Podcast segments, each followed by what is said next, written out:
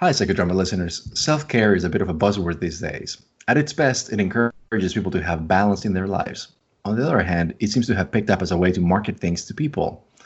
Sometimes it's used to put responsibility or blame on an individual to manage their own mental health rather than acknowledging challenges with accessing treatment. We invited Dr. Joel Minden on the show because we think that the approach in his book, Show Your Anxiety Who's Boss, is an excellent way to think about self care. He talks about living a meaningful life and making decisions based on values rather than anxiety or avoidance urges. Joel's approach is to accept anxiety as part of life to manage rather than something to get rid of. Importantly, he suggests approaching yourself with compassion.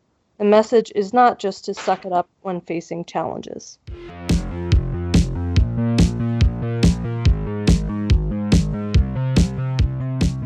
Welcome to Psychodrama Podcast. This is Katie Gordon. And this is Leo Bobadilla. It rhymes with tortilla. You changed it up today. I switched it up. I decided we need to keep it fresh. That's right. How are, How are you? I'm good. How are you doing? Doing good. Just slowly but surely kind of getting our bearings and also dealing with some different various anxieties at work with you know just changes and things and watching the works the works report uh, come out last friday which was pretty scary. So trying to manage all of that uh, while at the same time taking care of our own lives. Yeah i think that's a really good point that a lot of us are facing legitimate stress and worry about the condition of the world right now and are trying to find ways to cope through that. And so i think today's episode, while I think it will be of interest to our listeners, is also useful as a way of my own self care to learn about some helpful tips and strategies for dealing with this. Yeah, it's a great word, the self care, and I'm pretty excited about our our guest, whom uh, I would love for you to introduce. Actually, today our guest is Dr. Joel Minden, who is a licensed clinical psychologist, director of the Chico Center for Cognitive Behavior Therapy, diplomate of the Academy of Cognitive and Behavioral Therapies, and an adjunct professor at California State University, Chico. He is also the author of an excellent self help book called Show Your Anxiety Who's Boss, and he is also a good friend of mine. Thank you, Joel, for coming on the show today. Hi, Katie. Yay. Thanks for having me. Hi, Leo. Hi, nice seeing you. Nice seeing. Well, t- I don't know. I'm not seeing you, but nice hearing from you, and nice, and nice hearing from you again. How are well, you? Well, the first time you met him, you couldn't really hear him because we were at a conference and we met up at a diner that had very loud music. So the world's loudest, loudest music. It's true. I just thought that'd be a good place for us to catch up. So you also may hear us say banana bing bong here and there, and that's just that's just the word that we use in order to market to know that that's something we want to cut out. Oh, so if there's something that if there's something that you want to, you know, you're like, oh god, I shouldn't have said that. Just say banana bing bong, and then we'll we'll know. Okay. Or you can just say fun. you want to cut it. That's fine. That too. Okay. But really, we try to be, you know, we're traditionalists here, so we really we prefer you ascribe to the banana bing bong. okay, I'll, I'll, try to remember banana bing bong. Okay. So how are you doing, Joel? How are how are how are you showing your anxiety who's boss this this past uh, during quarantine? Oh, that's that's a good question. I'm um, I, I, guess I'm pretty lucky. I haven't had a lot of anxiety to uh, to show who's boss. So maybe I've been uh, employing some of the strategies in the book uh, a lot, and uh, it was easier for me to deal with some of the things that popped up as we sort of made a lot of transitions during the pandemic. But uh, but yeah, so far, um, you know, things have been pretty pretty smooth and comfortable for me. And Joel, you're in California, right? So you, how long is your stay-at-home order extended at this point? I'm honestly not sure. I don't know if uh, this is going to continue for another two to three weeks or if they're starting to relax uh, some of the guidelines. And what about you, Leo? Because you're in Portland, you're still yeah. at a stay-at-home order, right? Yeah, we still have, to, but uh, we're we have starting to have some relaxation. So the governor opened some state parks. The some of the ski resorts are opening at the end of the season, but that's okay. We still take it. So yeah, it's just a few uh, a little bit of a relaxation, but I am, you know, look on, on the market for a couple of AR-15s because I am ready to parade up and down uh, oh demand that, that I can get a haircut. Oh, that's going to be a banana you, bing bong. banana, long. I, am excited to get a haircut, but I don't know if I'm willing to go that far. I, you know, I'm sort of embracing the. Uh, I feel like I, have got that '80s sitcom hairstyle right That's now. Good, yeah. Okay with that. Actually, the one thing that I, I think the um usually we have a question which we ask, you know, how do how did you get interested in this area? So maybe you can talk to us a little bit about how do you how do you become interested in anxiety, uh, anxiety research, and where you at, where you are now in life, I guess. Uh, yeah, it's a great question. I uh, I think about that sometimes. I'm, I I don't know if I have a great answer. I, I, think that anxiety is something though that we can all relate to. We all experience it, and I've just noticed in my own life that uh, anxiety has just interfered with my ability to do some of the things that uh, that are really important. And and just over the years, I became really frustrated with um, you know sort of the messages that I I learned uh, about coping more effectively with anxiety and, and often and i think this will kind of feed into what we talk about with self-care self-care but often i would would hear that you know it's really important to uh, kind of do all of these things that later I, I came to the conclusion that would be really helpful for stress management like uh, controlled breathing exercises or progressive muscle relaxation um, but you know, I always felt dissatisfied with those strategies. It always seemed like I, I, wasn't getting a whole lot out of those practices in terms of anxiety management. So I really wanted to, um, you know, kind of figure out a, a, better way to understand anxiety and relate to it, so that um, I could be uh, more effective in in my own life with regard to uh, anxiety-provoking challenges. And so, um, you know, just in, in studying that and, and kind of using um, some of the the tactics that I've acquired along the way that I find really interesting and evidence based, and I see that uh, being able to use those in clinical practice, and I see the the power of the um, of the approach. It, it's just really um, inspiring to me, and it's really kind of influenced me to, to study this more and, and really uh, put a lot of effort into understanding anxiety and um, how how best to cope with it long term, so that you really feel like you're you're able to take back more personal control in your own life. So that's that's something that you know personally I, I find to be really powerful and significant. And I love sharing that with other people. Mm-hmm. Mm-hmm. Yeah, I, I I really love that approach in your book because I think it's an excellent way to think about self-care because you talk about living a meaningful life and making decisions based on values rather than your anxiety or avoidance urges, but your approach is different than the idea that you need to get rid of anxiety. It's very much that anxiety is part of your life to accept and manage. And the other thing that I like about it is I think that sometimes there's these like opposite recommendations like you need to get rid of the anxiety by kind of soothing yourself through these self-care products or whatever it is. And then on the other hand is like you just need to suck it up and and deal with whatever's bothering you.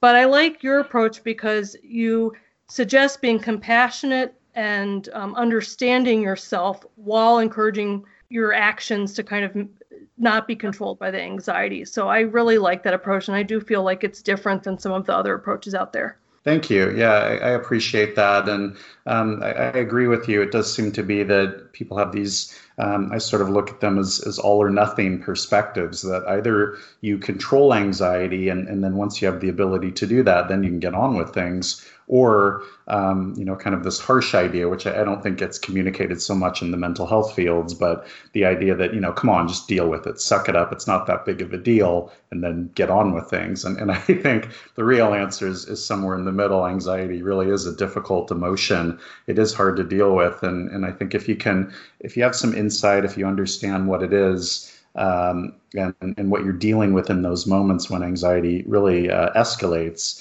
it's so helpful to to recognize that hey i've got a lot of things that i can do right now whether you know i do focus on some of these self-care strategies that might help me calm down a little bit or if i decide to work through anxiety and and prioritize something something else that's more meaningful in the moment um, or, or, some combination of, of strategies. I, I think it's uh, really empowering to know that you've got a lot of options and um, they don't have to involve get rid of it or just suck it up. I really appreciate that. And one thing that I might ask to explain a little bit from when you were describing how you got into the research is you mentioned um, some of those strategies that might be useful for stress aren't as helpful in the long term for anxiety. Would you mind saying what the difference between stress and anxiety yeah, is? Yeah.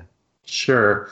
Stress, this always sounds like a cop out to me when I answer it this way, but stress is a response to stressors. So when we encounter uh, something that's overwhelming in, in life, and it may be something external, or it may just be a, a belief system that things are, are overwhelming, that I'm I'm struggling with something difficult. When we encounter a, a stressful event of some sort, we're going to have that stress response. But the thing about stress is that uh, people can display it in in different ways emotionally. Some people experience stress and they become passive and withdrawn and depressed, and some people uh, experience stress and they explode, they lash out, they become quite angry.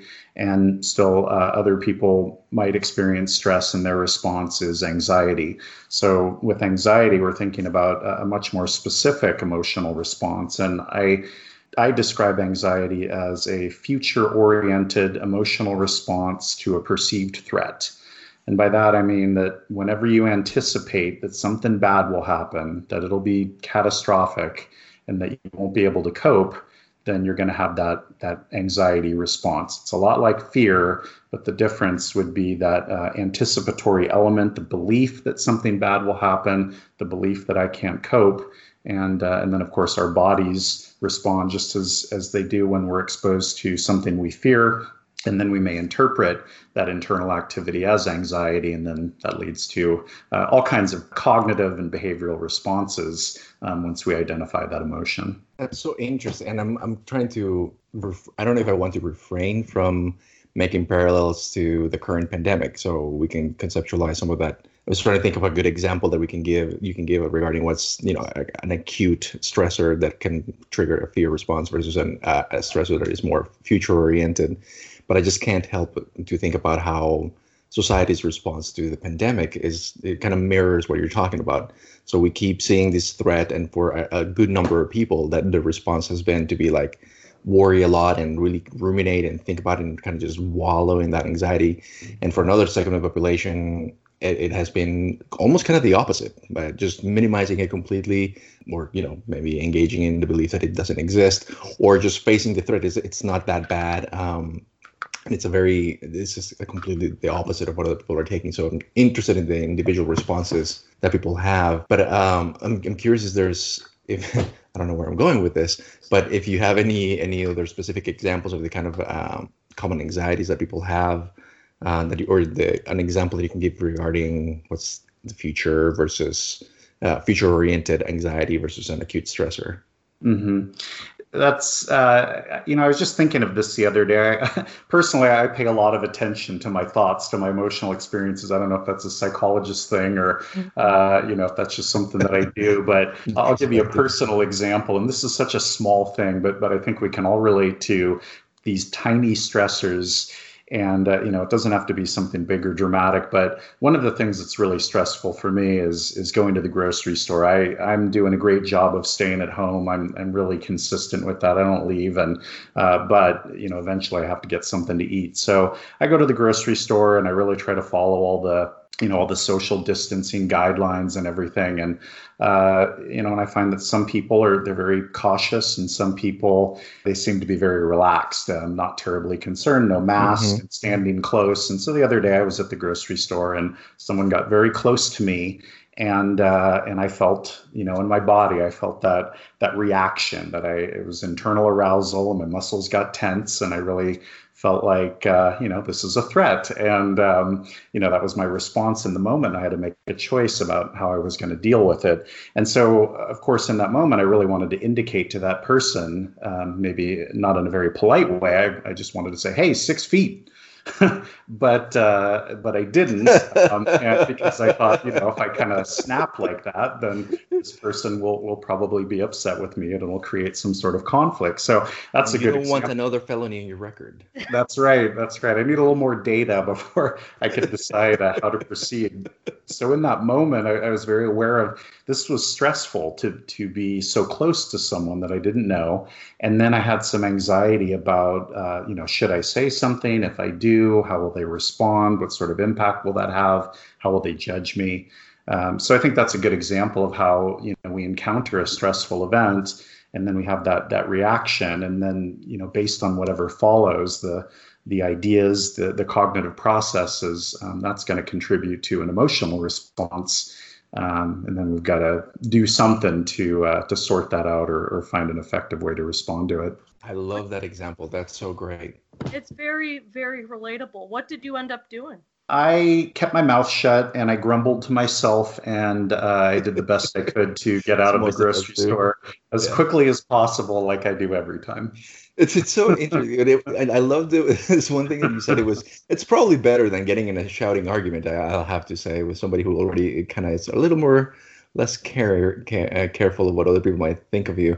But you mentioned, uh, you know, you did you, you you you took information. You had an, you know, there was a stimulus. You had information. Then you had a thought process that you had, and that you used the word choice. And as I was reading um, excerpts from your book, I really kept thinking. And prepare, I was preparing for the episode today. I kept going back to um, uh, philosophy and stoicism uh, and I, I kind of just kept thinking about the parallels between Stoicism and cognitive behavioral therapy, and ended up just going down a little bit of a rabbit hole regarding the origins of REBT and its links to Stoicism. But essentially, this idea that we have we have a choice on how we interpret uh, a stressor or the environment, you know, whatever is happening in the world, and uh, and we usually mangle a quote every episode. So I'm about to mangle one by Victor, by Viktor Frankl, as, as is tradition. Uh, but do you know which one I'm talking about? Is by Viktor Frankl, and it's something about I think it's Viktor Frankl, but essentially um, in between action and reaction, there's freedom or something like that. Essentially saying. response. Yeah. That one, I'm gonna look. You're gonna look it up. Look it up. As this is also, also as, as is tradition. After we mangle it, then we quickly Google it, and then rather than have yeah, it ready. I, I, do think it is between stimulus and response. I, I think that's what that's it is. Correct. There is a space. In that space is our power to choose our response. In our response lies our growth and our freedom. N- nailed it. Uh, that is Google who nailed it. What a memory. oh yeah. what a an excellent quote. It's it's just so true. It's something I think about a lot that you know it's just so fascinating that we have um, so many different reactions to to the things that we encounter in life and you know we really do have to if we're going to be um, effective in terms of, of how we relate to and respond to our, our, difficult emotions it's just so important to be able to take a step back to be an observer of that inner experience and then make that choice. What do i want to do with this? Should i keep my mouth shut? Should i say something politely? Should i should, should i get angry? Maybe sometimes mm-hmm. there is a place for that um, or should I just walk away? So we've got lots of options, and and I think you know it's it's um, important to pay attention to that internal process to figure out what you're working with and then to figure out what to do. But I think for a lot of people, what happens is they pay attention to it and they don't explore it, they don't evaluate mm-hmm. maybe the accuracy and utility of beliefs. They just get stuck on the emotion, and then there's a response, and and they end up regretting the response. They don't feel good about the choice they made. So I'm really big on notice the beliefs, give yourself an opportunity to work with them, and maybe consider an alternative perspective, and then make that choice. Oh, that's okay. I didn't. I didn't mean to um, pair Frankl with the Stoics either. Um, his book is a lot about what he calls logotherapy, right. and um, written from the perspective of someone who's been in a concentration camp. So to me, that's extremely powerful that someone could come out of that situation and and write something like that and think about the world that way. Mm-hmm. Yeah, sorry, and I, I was just looking at the the Wikipedia for modern Stoicism, and he's they, they mention him there. Oh. Um, but then again, this is Wikipedia. Uh, so but, there are certainly similar themes that, yeah. that carry on through there.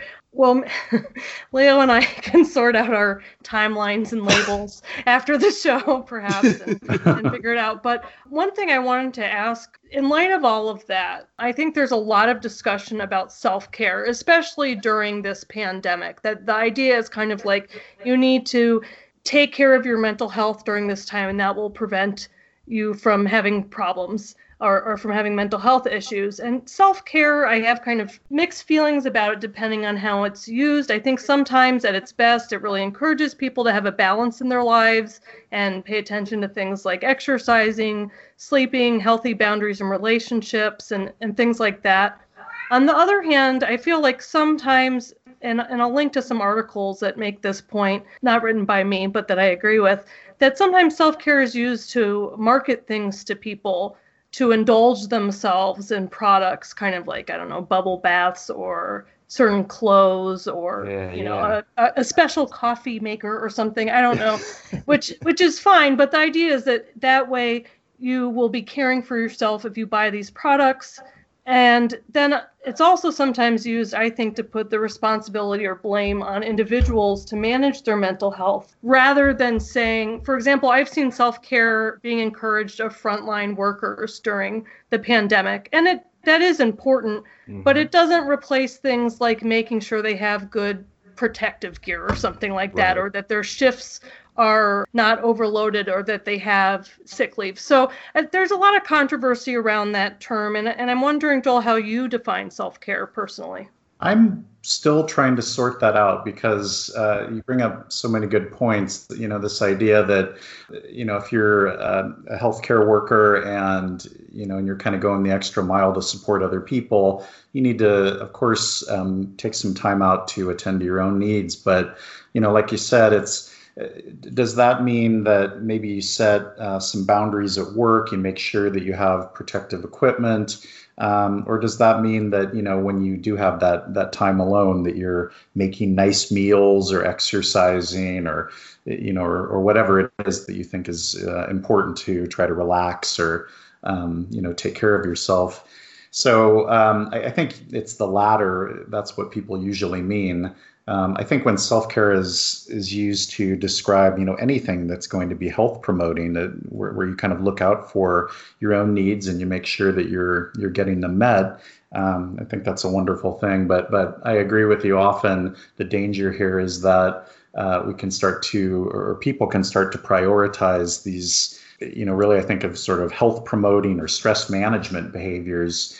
And then, you know, when they do that, um, that creates problems in other areas mm-hmm. of life. Maybe they avoid personal responsibilities, or um, you know they get so wrapped up in what they say is self self care that they fail to follow through with with other things that are really important to care for the self.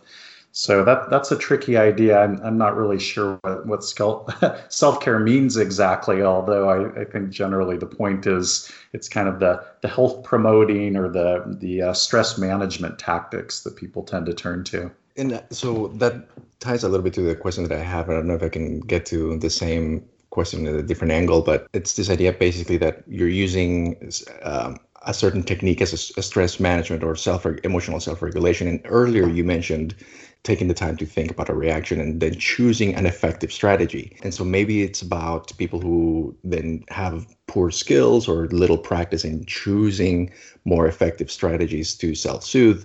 So as, rather than say, for example, um, dealing with the problem right away or the situation, whatever it may be, they decide to either engage in, you know, drinking and, and avoiding whatever it is or taking a bubble bath or whatever, but still kind of trying to forget and so I'm wondering if it's uh, about, um, or maybe can you talk a little bit more about what you consider to be more effective uh, strategies for uh, stress management and also for anxiety management versus ones that are less effective? Yeah, I, I would say that uh, probably the, the usual urge that people have when they're emotionally overwhelmed is to do some sort of emotion focused coping that and, and, that would be the stuff like the the bubble bath or exercise or um, sorry, I'm just laughing that the bubble bath keeps coming up. I just uh, want to be, be, clear here is that I, I do take bubble baths and, and I'm not against them, but I also I, as a stoic think, look down upon it. and if my favorite bubble bath companies want to sponsor this podcast, they are welcome and we will promote your products. I just don't think that that is the solution. So just wanted to be clear, not offend the bubble bath takers out there. But sorry, Joel, go ahead and, and, I agree with you. You know, bubble bath or, or whatever it is you, you, like that you know that feels good that that helps you. Um, you know that that brings a, a, sense of pleasure or that that helps you relax. I think it's great. But um, I think the the problem for a lot of people is they're you know they experience the difficult emotion. You know, they, let's say they're they're going through a stressful period and they're dealing with uh, anxiety or depression or anger or guilt or whatever it is and then they think i've got to calm this down. I've, I've got to address this emotion. You know generally not not thinking in those terms. But then the behaviors that people turn to to cope that they're just so emotion focused the idea is that um, you know, this will help me feel better. So uh, I make the distinction between the emotion focused um, strategies and then the strategies that are really designed to uh, either address a practical problem, like you know maybe you have to have a difficult conversation with someone, or you're overwhelmed because you have a project to complete, or whatever it might be. Um, strategies to, to address those practical problems, and then perhaps strategies just to um, you know address things that that aren't practical problems, but it might be, you know, for example, a tendency to worry excessively or to get hung up on uncertainty or to ruminate. And so then I think, you know, instead of just trying to control or defeat the emotion, it's important to figure out but what do I want to do with um, this uh, internal activity that I seem to be prioritizing or getting too invested in. So, um, you know, some of the things we do are emotion focused, and that's great. But I think it's also important to be really solution focused in, in the choices we make so that ultimately, long term, we have a better handle on difficult emotions and we're more effective uh, in terms of um, dealing with some of the the challenges or obstacles that we face in life. I love that you say you I gotta take this care of this emotion. It's almost like you know I can't handle this emotion, but in reality, you maybe you can take the time to evaluate what's happening and then choosing a more uh, adaptive strategy or more solution focused rather than emo- as you mentioned emotion focused that while may soothe your um, your feelings briefly it doesn't actually address the problem that made you anxious the, uh, to begin with. Absolutely. And, cool. and, even a little thing, like just a little change in perspective, like, you, you, know, it's really hard for me to deal with how I feel right now. And I'm not sure what to do about it. And now I'm going to kind of explore my options is so much better than I can't deal with this. And, and you know, I got to go on the treadmill or whatever it is that might be useful enough, but usually it, it has um, a temporary impact and uh, and often it's impractical. You can't you just shut down your workday and, and go mm. for a run or you know whatever whatever people do to try to um, to manage stress. So um, I think it's you know even even a little shift in perspective um, can be so helpful for creating yeah. opportunities to find better responses. What is your favorite bubble bath, by the way, Katie? Because if we're gonna get sponsored, we have to mention them. Make sure I have it right. Um, oh no, we have to banana bing bong that one out. no, you have to be like, damn, this, this is the name. This is, this is what I like. It is Dr. Teal's Soothe and Sleep Foaming Bath with Dr. Epsom salt. Oh. Um, it's good Wait, stuff. What's it so, called again? Dr. Teal's. That name again is Dr. Teal's. putting it out there. is that the is that Mr. Plow? That, that is Mr. Plow. I'm glad. Anyway, but please um, let's let's continue with our very serious interview. Well, I think I think we can all say with confidence that Dr. Teal's products are excellent. I'd love to have more of them. And thank you to the folks at Dr. Teal's yeah. for. Uh, My for bottle is running low. for all your emotion, for all your emotion focus, coping, consider Dr. Teal's. Not always. Maybe you can postpone it. However, if you if you if you must take a bubble bath, Dr. Teal's. Well, what I really like about your approach, Joel, is that you include things like running as not a solution to anxiety because I'm a I do too. I was like, oh my gosh, my guilt. No, no, but that's that's where I think it's this word is probably overused a bit, but it is much more nuanced than the idea of like, you know, you're saying that it's good to do healthy things, it's good to manage your stress. It's just that if it's has the function of avoiding it, the the issue at hand then long term it's not going to help. So if you run and feel great and you're in the middle of your workday and you can't go for a run and you are anxious and you can't use that go to coping skill then that can cause more issues for you. So it's worth kind of looking at it through a different approach. So i i think that's really important because it it talks about looking at anxiety as not something so terrible and aversive that you need to immediately get rid of it, but rather that you can accept it and kind of think through what's most helpful. So I like that approach. Thank you. Yeah, that's excellent. And I thought maybe as an example, because I do think it can be kind of tricky, because to figure out if you're what you're doing is kind of emotion focused coping or avoidance or if it's kind of a the way that you would recommend which is kind of a cognitive behavioral therapy approach so i was thinking about this like if you have a conflict with someone, you might be really upset, not either of you specifically, but a person could be very upset about it and they could choose various behaviors. They could drink so that they forget about it, or they could ask people they know that will reassure them that they're right and the other person is wrong. Mm-hmm. Or perhaps having a longer term impact, they could do one of two things. They could accept that there's a conflict and that it's not the end of the world and they can live with it, mm-hmm. or they can plan to have a conversation with the person. So those last two, if I'm understanding right, are what you're talking about, the more like active coping type of strategies. That's right. So, yeah, if, you know, if there's that tension, there's that conflict, you know, sometimes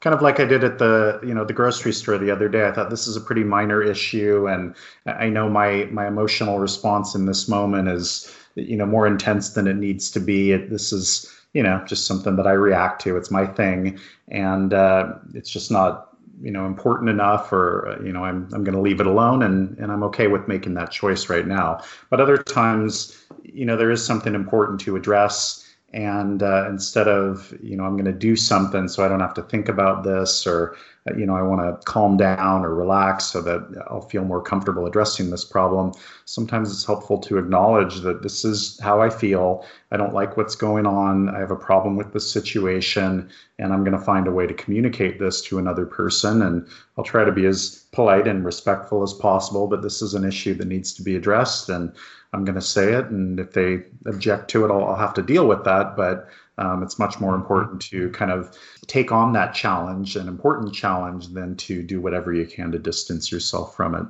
I think I muted myself. Oh. Oh no, I didn't. Can you, oh, good. You me, so oh, yeah, okay. I did respond to you, so that's Sorry. a good sign that it's not muted. um, it, it, so you're kind of tying it back to what you were saying earlier uh, when we started. Is you know you, you kind of have this choice and you're you're going to take either a passive or a you know overreactive and you're going to try to find a, a, a, middle approach that is that is helpful. And i just keep thinking currently i, I was thinking about an example in my own life uh, probably the biggest thing is uh, doing is procrastination quite frankly. Like if I, there's a task ahead like there's grading or something you're like i just don't want to do that. I find tedious administrative work. And you're like okay i'm to sit down. I'm to do this. I'm just to plow through it. I'm just, just to get it done. But first a snack Like I can't do this without. Wait a minute, I can't have cookies without tea. Well, I gotta make tea.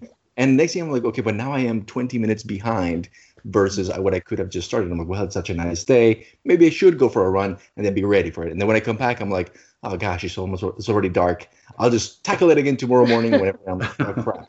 So it's it's it's so helpful, and I've been actually using. I, I shared this with Katie a while ago uh, Woebot, which is an app that uh, does cognitive behavioral therapy, and that's really the, the one thing I've I don't know how many times Woebot has told me this, the same thing that I'm just using emotional reasoning to procrastinate. that's such an impressive app. It. What is it called? I, Woebot. Yeah, Woe W O E bot. Oh, Woebot. Okay. yeah, it's super clever. It was developed by some Stanford clinical psychologist, and it's artificial intelligence and it just does cognitive behavioral therapy. I think it's it's really impressive in many and just kind of in getting people introduced to the topics of CBT, the foundations, and emotional regulation and mindfulness. It's really yeah. It's I was going to ask you if you had an, an, opinion regarding it because it really I think that's one of the, the concerns and the the critiques of CBT is that it seems kind of formulaic or packaged and here is a you know essentially an app helping me through it. And yet sometimes I do feel like even though I'm a psychologist, I know these things I have an app that tells me, "Hey, buddy, quit with emotional reasoning. Let's get to it." and I'm still like, "Huh." Well, let's see what's in the news because I we need to see what the count on the latest coronavirus numbers are. Yeah, uh, that's. I'm not familiar with that app. I, I love the idea, though. I mean, if, if technology can assist us with, with this stuff, that's that's wonderful. But my concern with with um, tools like that is that uh, that people I think this is a big problem for a lot of folks when they're, they're trying to find solutions to uh, emotional challenges that they they look for that answer, that recipe that uh, okay, now I know what to do, and, and so the app says do this thing, or the app says mm-hmm. now's the time where you need to take a break or you need to redirect, and uh, I think it's so important for people to come to their own conclusions about what they want to do, how they want to handle something. And so, um, you know, Leah, when you were talking about that, I, I thought of um, sometimes if I'm writing an article or you know I'm working on something, sometimes and I think a lot of us do this. I've got a bunch of windows open. I've got Twitter going. I've got all kinds of mm-hmm. stuff happening, and you know you see that that self help advice that says when when you're doing your work, shut off all your uh, electronic equipment, and I do the opposite. I've got everything going at once, and uh, and I'm okay with that. I know I'm not as effective as I could be. I know that I'm you know I'm, I'm, taking too much time on certain activities but it's amusing to me it you know it gives me a little bit of, of pleasure while i do something that's tedious and i'm, I'm fine with having those interruptions um, as long as i get mm. the hmm. work done and it makes me feel you know maybe a little more upbeat while i do it yeah. i'm totally okay with that so i think that's an example of how um, you know, a lot of people would say, "Oh, that's not a good uh, practice," but for me, I, I like it. I'm comfortable with it. I think uh, going back to that app idea, ultimately, it's it's just so important for all of us to recognize that there are lots of different ways to uh, address these challenges, and we can um, we don't have to follow some sort of packaged model. We can sort of connect the dots in a way that that works for us and it might be a little bit of emotion focused coping and a lot of solution focused coping or however we want to organize it but uh, it really does come down to what's going to work for the individual. That's neat. That's a very, very balanced, very compassionate approach to self, without becoming. That's I think that's the kind of the problem. The going back to the topic of uh, the self care is that it's difficult for people to. For me, I would say, and for I've observed it in other people as well, is that it's difficult to demarcate the line between what becomes what you're describing, which was like what's a, which is what's a comfortable, stimulating environment that has some self-soothing or something that is that addresses that emotional need while also being productive, versus going over the line of self-indulgence, right? So, and like, at what point do you you say, okay, I, I've had enough cookies. You already went for the run. Time to buckle down, buddy. Right. uh, right. And, and and not go self-indulgent. And I think as we were preparing for the um, episode, we're talking about there's this, you know, before this, eh, the pandemic has been really interesting, certain put things in perspective, but it seems like there was an industry dedicated to just maximizing people's self-indulgence, right? Masked as like, you know, self-care. It's so important that you self-care and basically avoid any negative emotion and the the irrationality of that or how unhelpful it may be. But essentially there was a very powerful forces in our society to push people towards self indulgence masked as emotional regulation slash self care. Uh, hmm. and yeah, it's a it's a it's an interesting tricky balance. Which I was as I was thinking, our previous episode, yes, the last time, uh, which I don't know if you knew, Joel. Sorry, but it was about porn and essentially how people may be engaging in a lot of uh, watching more porn just as a, as another self emotional self regulation skill. So yeah, I'm keep tying it to that. And earlier, before the we started the the segment, we were talking about with another guest about the Tiger King, but they were talking about how people are adopting animals. The shelters are empty, and we mused out loud as to how many people are going to be returning those animals, or you know, because they just thought they would have this animal that would kind of soothe their emotion. Uh, but now, as the the reality of the difficulty of having to take care of a living, breathing being settles, all of a sudden, like, well, this is actually more stressful than I thought it was, and it's not helpful. And then go go back go the kitties which by the way we actually heard your kitty earlier which was very cute which we should definitely keep that. He always makes his presence known. So you have a cool blog post on your psychology today blog cbt and me about abraham that i really like because i think it is a, a clear way to relate to our thoughts that seem to come into our minds. Would you mind describing that a little bit? Sure, and and thank you. Yeah, Abraham's my cat, and um, I, uh, I, I, like to um, thank you. I like to use my my cat as sort of uh, you know uh, conceptually. I think he's he's very similar to um, the intrusive thoughts that that sometimes people struggle with when they have a tough time with anxiety. Um, but I would mm-hmm. argue that you could sort of think of a um, a cat as something similar to any unwanted internal activity. And and I say unwanted because you know as much as I love my cat, there are times where he will not do what I want him to do. I, I, when I say there are times, I mean most of the time, and that's just how cats operate. And so sometimes I'm, I'm eating dinner and he'll jump up on the table and he wants to be uh, eating that food along with me. And I push him away and he comes right back. And sometimes I'll be uh, on a podcast or on a call, and he uh, starts. He's very talkative, and he starts making a lot of noise, and I try to get him to be quiet, and he will not comply. So the thing about cats is, you know, the more you you get wrapped up in trying to control them, trying to get them to do what you want them to do, the more they're going to ignore you or fight back or resent you. And I think our, our brains um, are, are kind of like that too. That if we identify a threat if we tell ourselves, okay, you need to relax, like that's not such a big deal. You're you're exaggerating this this upcoming challenge. Um, you know that doesn't work because we're we're still you know the, the brain keeps fighting us. It's it's almost like our brains are saying, uh, are you sure? Right? You you got this party started. You told me that you were in danger, so I'm going to keep reminding you that, that, something bad is happening. Now you're telling me to calm down. I don't think so. Hmm. So our brains are a lot like cats. They they keep remind you know those signals keep popping up, and it takes a long time to calm down. So if we respond to that internal arousal. Um, you, you, know the way we might to a cat by, by trying to control it or push it away or distance ourselves um, we're just going to create more problems that uh, you know the, the signals will will escalate and will become even more overwhelmed. So, long story short, you know, in terms of what do you do instead, I think if you're a pet owner, whether it's a cat or a dog, you learn that sometimes um, animals are just going to do these strange things that you don't understand. They don't make mm. sense.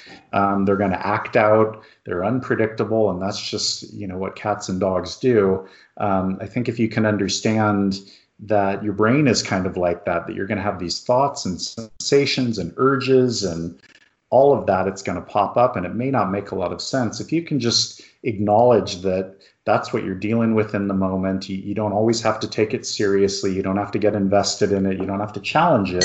You can just leave it alone and redirect your attention to something more meaningful. That's so powerful. And personally, I've noticed with my cat, when I leave him alone and just let him do his weird cat things, um, he calms down. I calm down. And you know the stuff that seems like such a problem in the moment um, eventually seems like no big deal at all.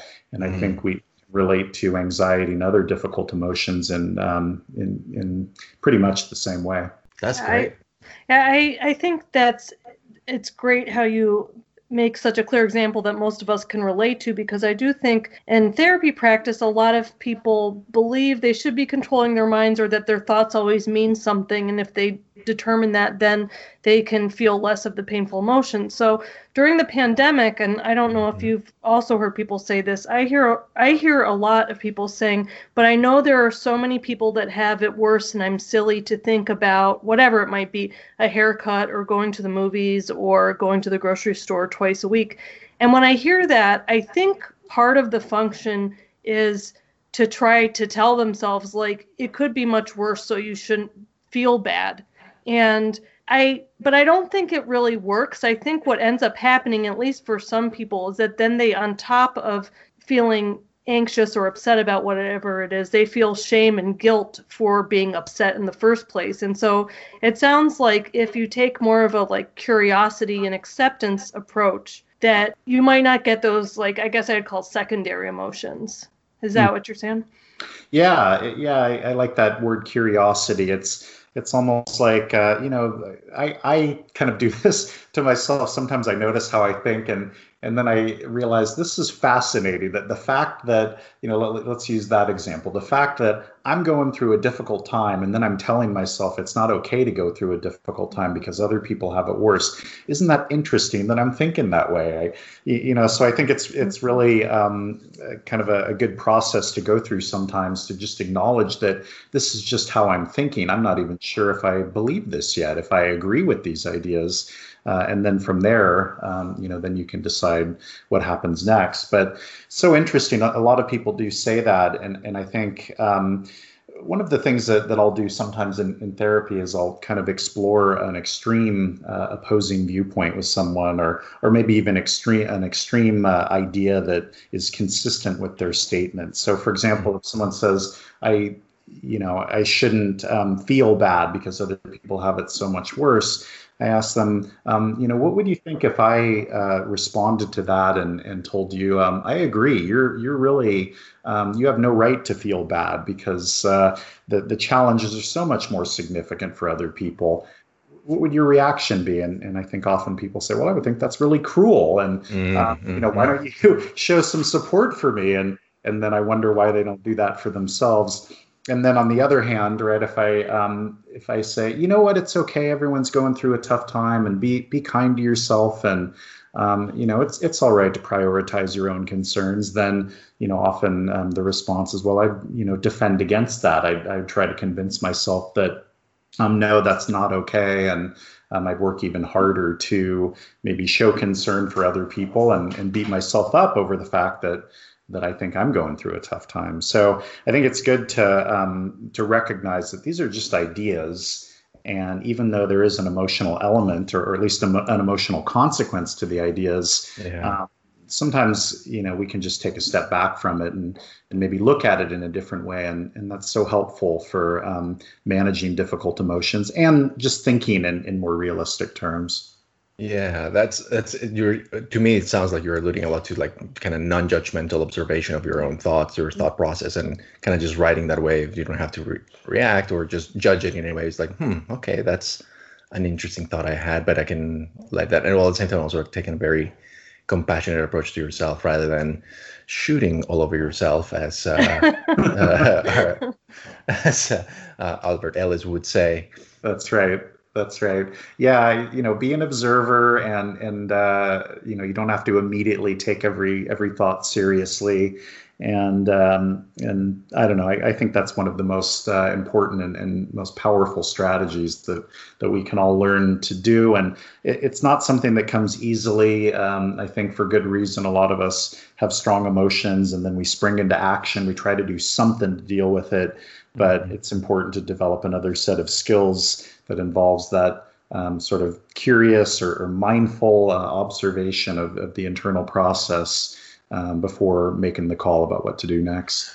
What have you found to be kind of the more, if you were to say, like, what are the more uh, effective, or if you were to share some of the things that have worked for you, especially during, either during this time or before the pandemic, that have been helpful? If you were to give you know, your Joel's tips on on how to uh, what what has been most more helpful. People should try what can you have anything to share regarding that? Do, do you mean um, what would be helpful for observing just, the inner experience or? Oh i'm sorry. Yeah no just kind of uh, well regulating anxiety or dealing with uh, dealing with uh, anxiety or stress that is ongoing right now or in life in general and not become self-indulgent but being more uh strategy you know, more uh, so- solution oriented while at the same time acknowledging that you have these emotions and needs yeah, how should we do self care?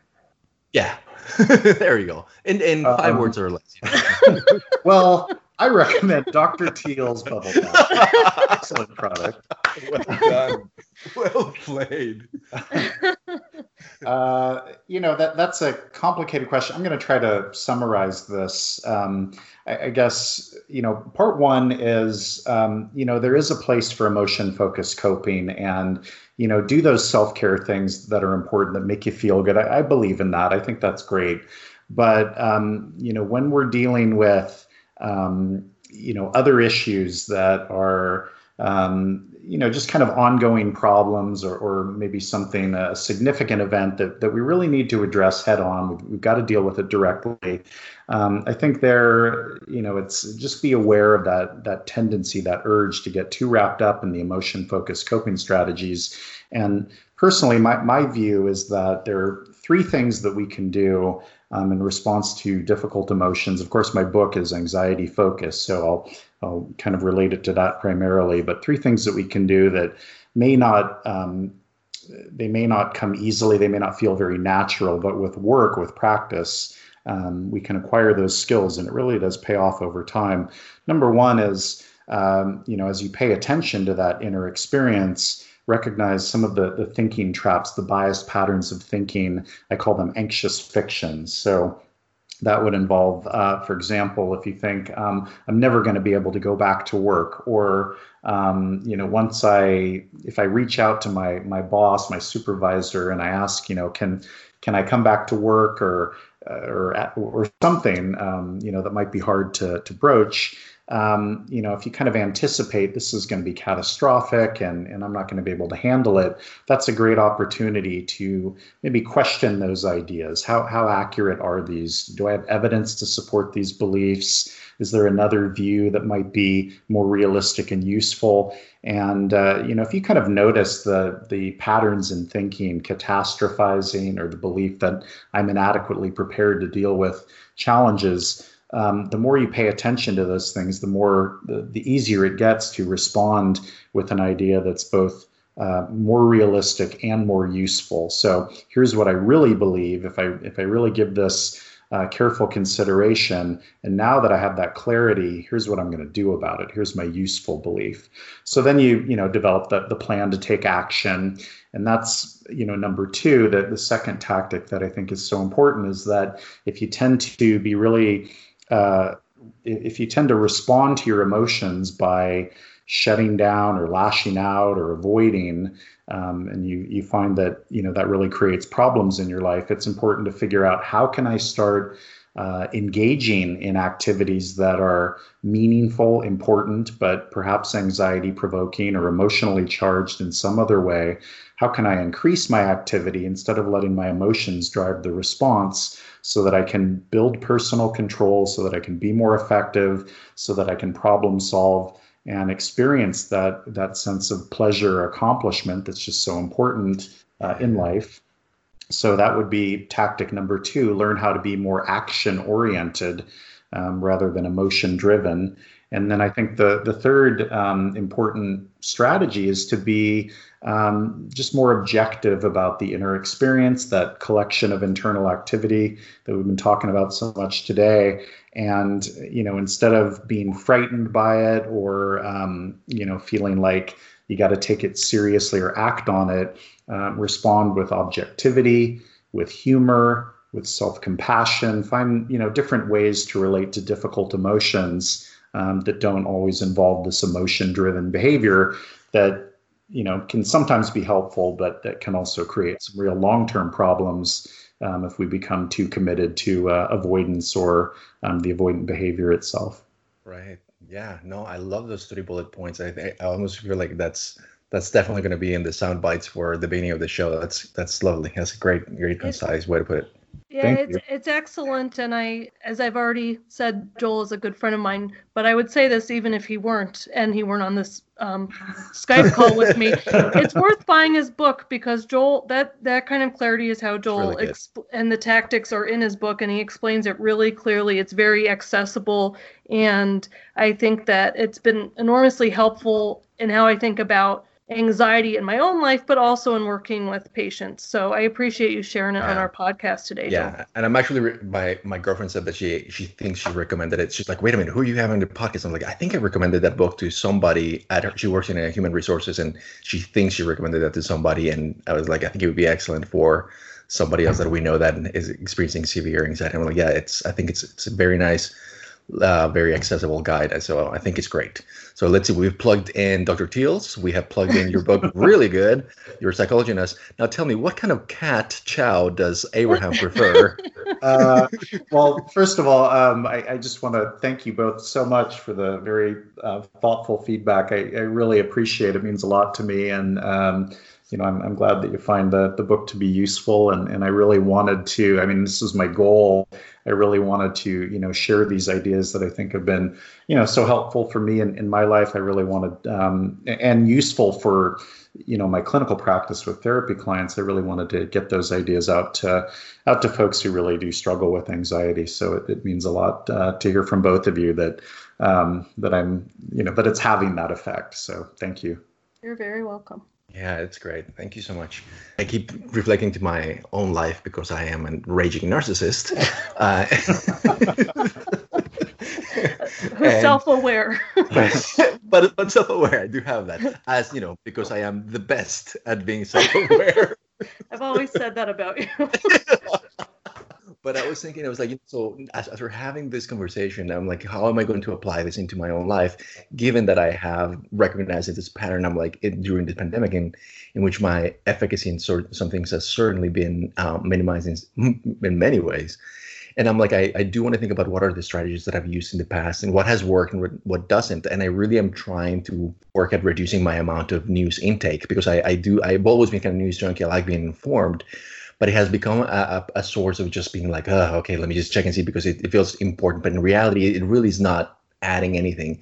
And I do derive a lot of um, what Joel was talking about is you derive this sense of satisfaction from accomplishing things and letting that and whenever I, I do more action oriented things like keeping my, I, I start tracking my time. So just like a good behaviorist. So I track very carefully what I'm spending my time on and then try to improve upon that the next iteration and then reward myself with the things that I find uh, rewarding. Uh, so that, that, or, you know, that, yeah, that are rewarding and self-caring.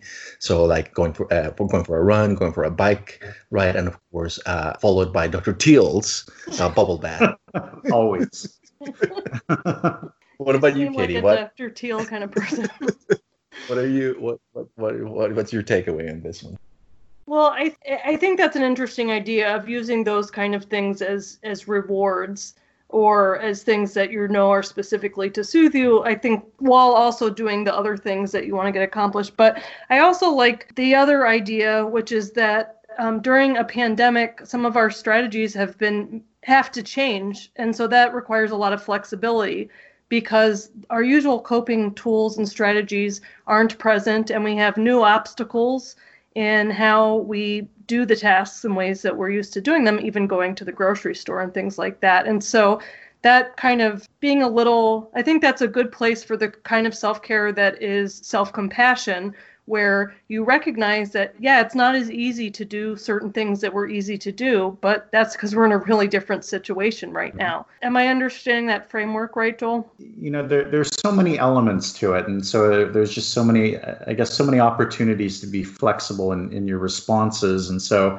you know, part of it might be, um, you know, like what you're saying that, uh, you know, you, you just kind of acknowledge that realistically things are difficult right now. And, and I, I've made changes and I'll have to continue and I don't have all the answers and, and that's tough. So, you know, part of it might be that. And then, um, you know, part of it might be um, just, you know, I think sometimes it's enough just to acknowledge that um, I'm uncomfortable, that, that I'm going through a difficult time emotionally and I don't have to connect the dots. It's just something I'm dealing with. And, right now in this moment, I just want to be patient and kind uh, with myself so that um, you know I can just uh, handle this emotional challenge and just give myself a break because it's something we all deal with, and I don't have to make sense of it or figure out what to do with it. I, am just gonna recognize that it's there and uh, you know and, and be um, and, and respond with that self compassion. So lots of different options. Um, you know, in terms of what we do, but but yeah, I think the bottom line is just making sure that we don't you know get too invested in that internal activity and say this is truth this is reality.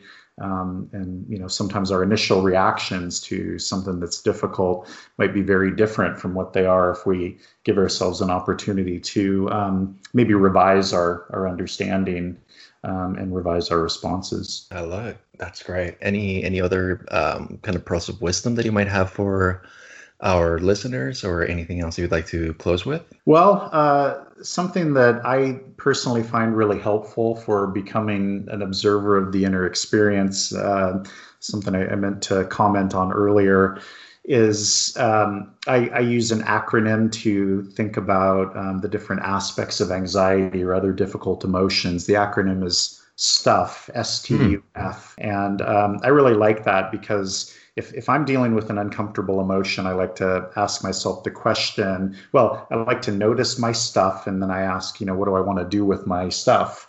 And mm. uh, so it's just shorthand for, for being that non judgmental observer of, of the internal activity. And so the acronym stuff refers to S sensations or what your body's doing, usually internal arousal if it's anxiety.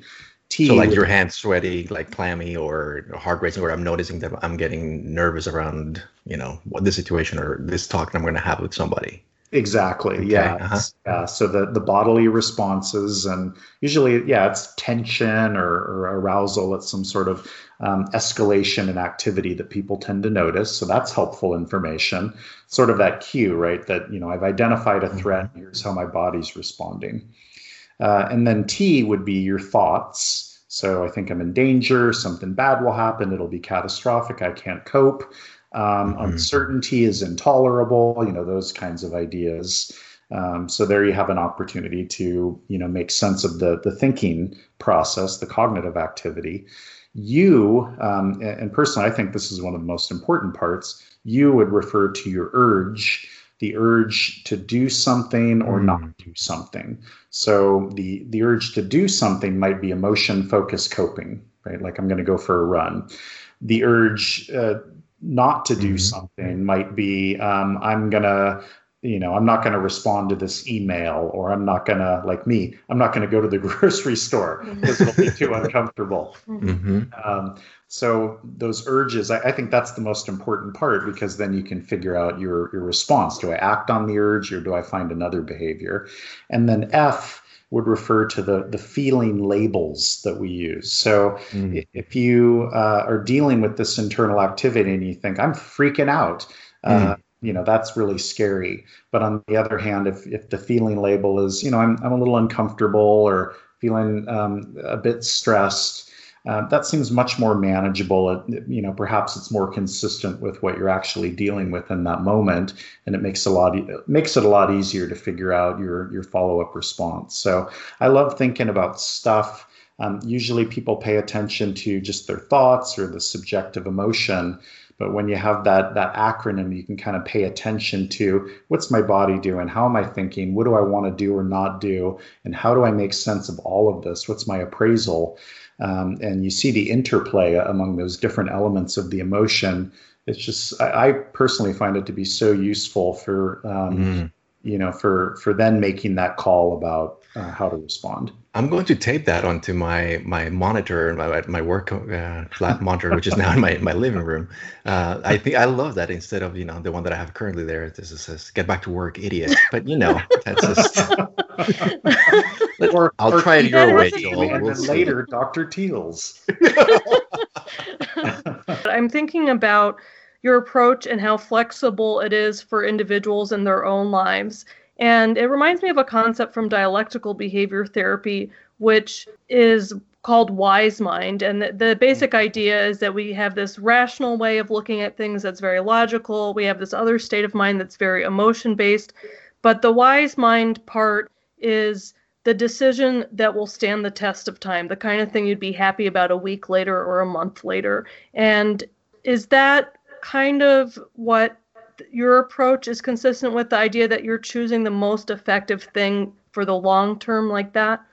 Absolutely. I, I really, I think, uh, you know, this is the long game that, that we're all playing with uh, difficult emotions. So if, if your, you know, typical response is always, how do I scramble in this moment to feel better? Um, you know, th- there are two problems with that. One is, is that, you know, it really we get a little bit of relief, and then it strengthens this belief that um, okay, I'm on the right track. This is something that I want to continue doing.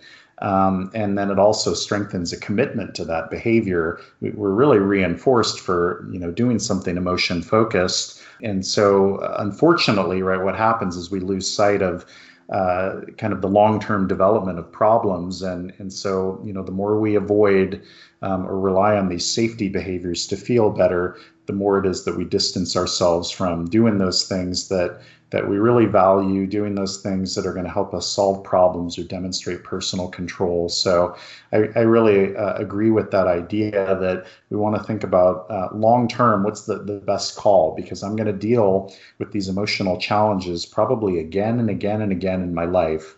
So if I'm always going to this idea that I need a cocktail or I need to meditate or whatever it is, um, I'm just not going to be functioning as effectively as I would like. So, what, what does future me want, or or what am I going like you said, Katie? What am I going to feel better about next week or next month, or even you know in my life? What, what's going to be the the right course of action, and can I commit to that even if difficult emotions sometimes get in my way? Well said. Great. Thank you so much, Joel. Any other things we before we close today? I want to be respectful of your time, but I yeah. also want to tell you how much I appreciate you taking the time to be on our podcast. Oh, thank you. It's my pleasure. Uh, I think that that covers most of uh, most of the points I wanted to make. Yeah, the, the, the one question I had, what you didn't get to answer, which was because we alienated uh, a lot of food, animal food companies earlier in the Tiger, in the, the Tiger King episode. What kind of what kind of cat food does Abraham prefer? Oh, just, just throw it uh, out there. That's right. I'm sorry, Leo. You asked me that earlier, and I was so focused on other stuff. Um, other stuff. Well, uh, Remember that acronym, people. That's right. Um, I, you know, uh, Abraham, I really believe that he should have the best of everything. So I used to feed him this kind of snooty, fancy, organic, I don't know what kind of food, and he loved it. But um, he, you know, there was some sort of medical consequence. I, I don't want to share his personal stuff in the uh, podcast, but um, he wasn't he wasn't doing well with that food, even though he loved it. So unfortunately, I had to. Um, go with uh, kind of a lower end brand that, that has like a, I guess it addresses a medical concern for, for some cats. So he loves this food too. Um, it's Purina, which I, you know, I wish I didn't have to give him Purina, but uh, I guess it's sort of a middle of the road food. And he's okay with it, and I'm living with it. So, and with that ringing endorsement of middle of the road Purina. yeah, sorry, Purina. I mean, it's, it's, fine, but thank you so much, Joel. That was yes, fantastic. Had a great time. And also, and I'm sorry for talking over you. This is what I end up editing out of every episode is me and Leo talking over each other, but this time it was me. So sorry, Joel. Um, yeah, no problem at all. I, it's hard, you know, to know who's going to talk when with the when we can't see each other. Oh, you're you're so empathic. Um, understanding. I also want to say to our listeners, thank you so much for listening, and thank you to everyone who left us a review on iTunes because that does help other people find the podcast. You can follow us on Twitter at um, underscore psychodrama underscore and we're happy to hear feedback from you there, or you can email us at realpsychodramapodcast at gmail.com. I hope you all are taking very good care of yourselves during this difficult time. Yes, thank you. All right, banana bing bong.